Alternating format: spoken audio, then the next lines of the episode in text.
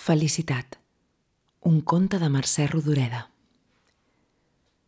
Ahir a la nit, abans de dormir-se, s'havia adonat que l'hivern s'acabava. Prou fred, pensà, i s'estirà entre els llençols. Com si vinguessin d'un món més límpid, les remors de la nit li arribaven netes, restituïdes a la seva puresa original. El tic-tac del rellotge, gairebé imperceptible de dia, omplia la cambra d'una palpitació enervant i la feia pensar en un rellotge de país de gegants. Uns passos damunt l'empedrat li semblaven els passos d'un assassí o d'un foll escapat d'algun manicomi i li feien batre el cor i els polsos. El rosec d'un corc devia ser l'anunci d'algun perill imminent. Potser un mort amic s'esforçava amb aquells cops tossuts a mantenir-la desperta i vigilant. No, no era por, però s'apropà a Jaume amb una mica de besarda i s'arraulia al seu costat. Es sentí protegida i sense pensaments.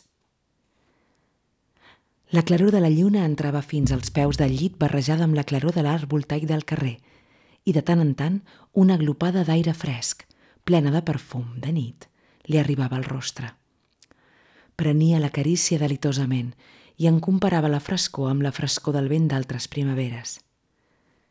Vindran les flors, pensava, i els dies blaus amb llargs crepuscles rosa, les onades tèbies de sol i els vestits clars. Passaran tres corulls de gent amb els ulls brillants de la il·lusió de les grans vacances. Vindrà tot allò que du el bon temps i que la tardor s'emporta amb una ventada forta i tres ruixats violents. En plena nit, ajaguda i desperta, sentia tot el plaer d'haver deixat l'hivern enrere. Aixecar el braç i mogué la mà. Un drinc de metall la feu somriure. S'estirà voluptuosament. A la claror de l'arc voltaic i de la lluna, el braçalet brillava. Era seu des d'aquella tarda i el veia lluir sobre la pell com si en formés part. Tornar a fer-lo dringar. En volia tres, tots iguals, tres cadenes per a portar sempre juntes.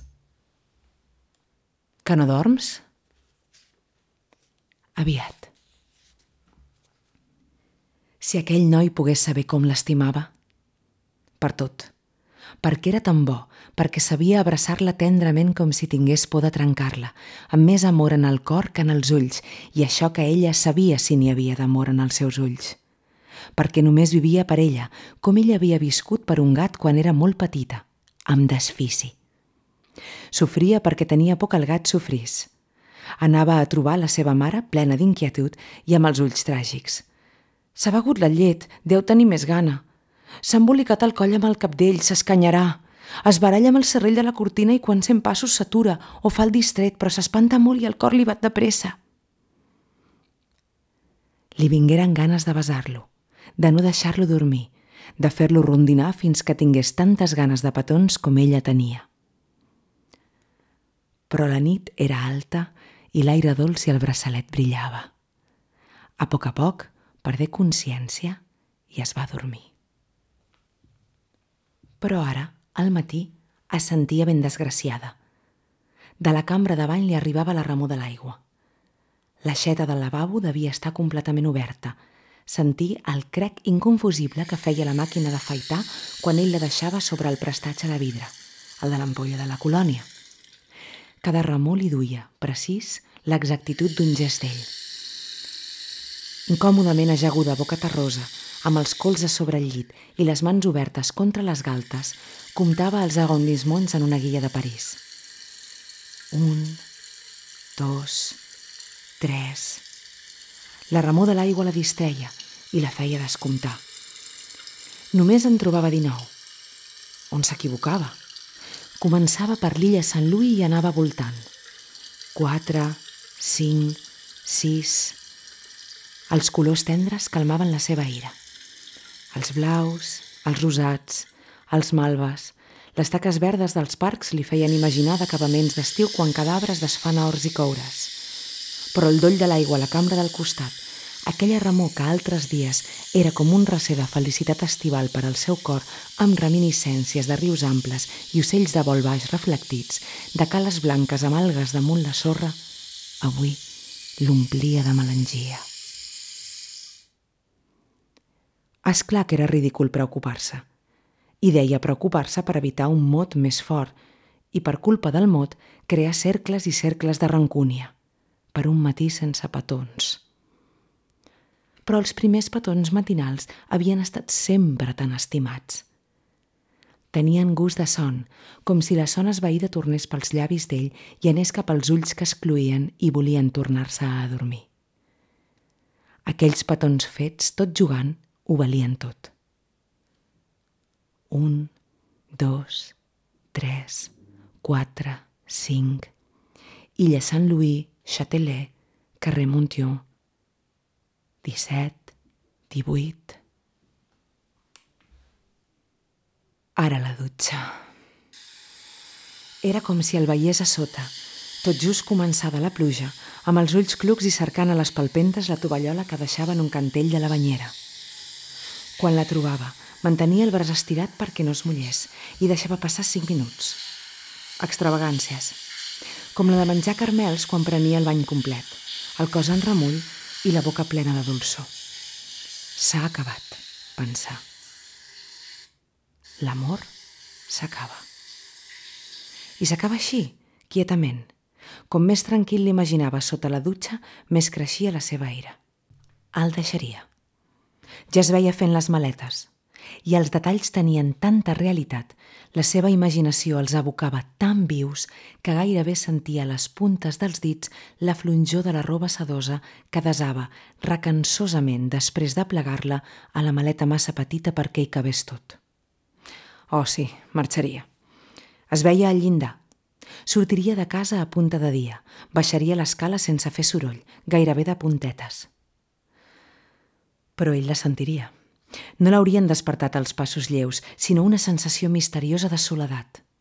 Baixaria al seu darrere com un boig, li agafaria el braç quan ja hauria arribat al primer pis. El diàleg seria breu, amb silencis més eloqüents que les paraules.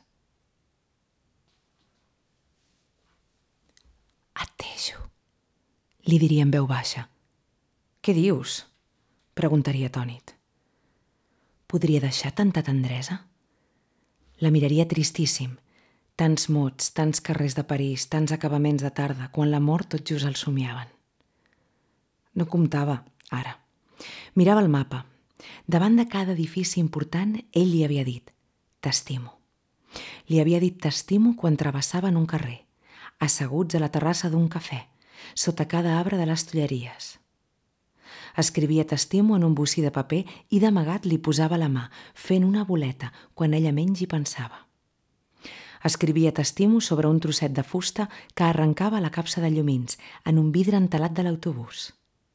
Li deia t'estimo així, amb una gran joia, com si no esperés res més, com si la felicitat fos només poder dir t'estimo.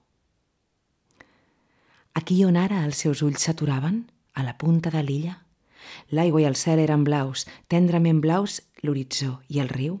També li havia dit, t'estimo. Veia la plaça de la Concòrdia un vespre de pluja. L'asfalt lluent reflectia els llums i a terra, de cada llum, naixia un riu de claror. Veia avançar com si mirés d'un terrat estant un paraigua. A cada punta de barnilla una gota d'aigua i al voltant del paraigua minúscul, París. Les taulades, les xamaneies, les filagarses de boira, els carrers profuns, els ponts sobre l'aigua llisa. El mal temps havia desat dintre les cases totes les senyores que fan mitja pels parcs al costat dels infants més rossos i havia deixat al carrer els que s'estimen i les roses i les tulipes de jardins. Els havia deixat a ells dos sota del paraigua, amb els seus t'estimo, ja recíprocs i una gran nostàlgia d'amor. Ella li diria, encara en el replà del primer pis – si ja no ens estimem, per què vols que em quedi? Ho diria en plural, no perquè fos la veritat, sinó per fer irrevocable la seva decisió als ulls d'ell i obligar-lo a creure que no hi havia remei. Al carrer trobaria la pluja. No la pluja dels enamorats, sinó la dels qui la vida fa tristos a cops de marguesa, la que du fang i fred, la pluja bruta que fa rondinar els pobres perquè els vestits i les sabates es fan malbé i fa estar malalts els nens que es mullen els peus quan van a l'escola. Pujaria el tren sense esma. Un tren amb els vidres bruts, amb milers de gotes acarrerades en regalims. Després seguiria el soroll de les rodes i el xiulet estrident. Fi. Una altra vida començaria hauria d'atacar-la sense enyorament, amb molta força de voluntat. Dir, avui començo a viure, darrere meu no hi ha res. Com l'acolliria la seva germana? I el seu cunyat? Trobaria gògol gros, feixuc, amb el pelatge blanc, brut, amb els ulls sense vida, maculats de taques roges. El seu cunyat l'havia batejat a l'època de la seva passió per la literatura russa, passió que els mots creuats l'havien substituït l'havia descobert cargolat com un rebuig random marge. Apiedat l'havia pujat en el seu fort i no s'havia adonat que era sec fins al cap d'una estona de tenir-lo a casa. Marta rondina. Un gos sec, de què serviria? Però feia tanta pena llançar-lo. Caminava a poc a poc, amb el cap cot, i topava amb els mobles. Quan ajagut en un racó o al mig d'una cambra algú s'apropava, alçava el cap com si mirés al cel se'l quedaren. Però deprimia veure'l. Bon dia, Teresa, diria la seva germana en veure-la. Com sempre, sense avisar. Pere, hi ha Teresa, deixa els mots creuats i vine. Tots serien alegrois. Ella sentiria una gran soledat. La casa fora poble, amb la marquesina sense vidres. No que s'haguessin trencat, sinó que mai no havien estat posats. Li semblaria sòrdida. Les parets eren plenes de dibuixos que Pere havia fet a estones perdudes, uns dibuixos surrealistes abominables que feien rodar el cap. Quina sorpresa, cunyada! Vint anys de burocràcia no li havien fet perdre vivacitat en el parlar, ni la frescor de la rialla, però en els ulls hi havia tristesa i covejança. Era la mirada d'un que s'ofega sense veu ja per demanar auxili. Se li entelaren els ulls. Ja no veia els colors del mapa, tan tendres.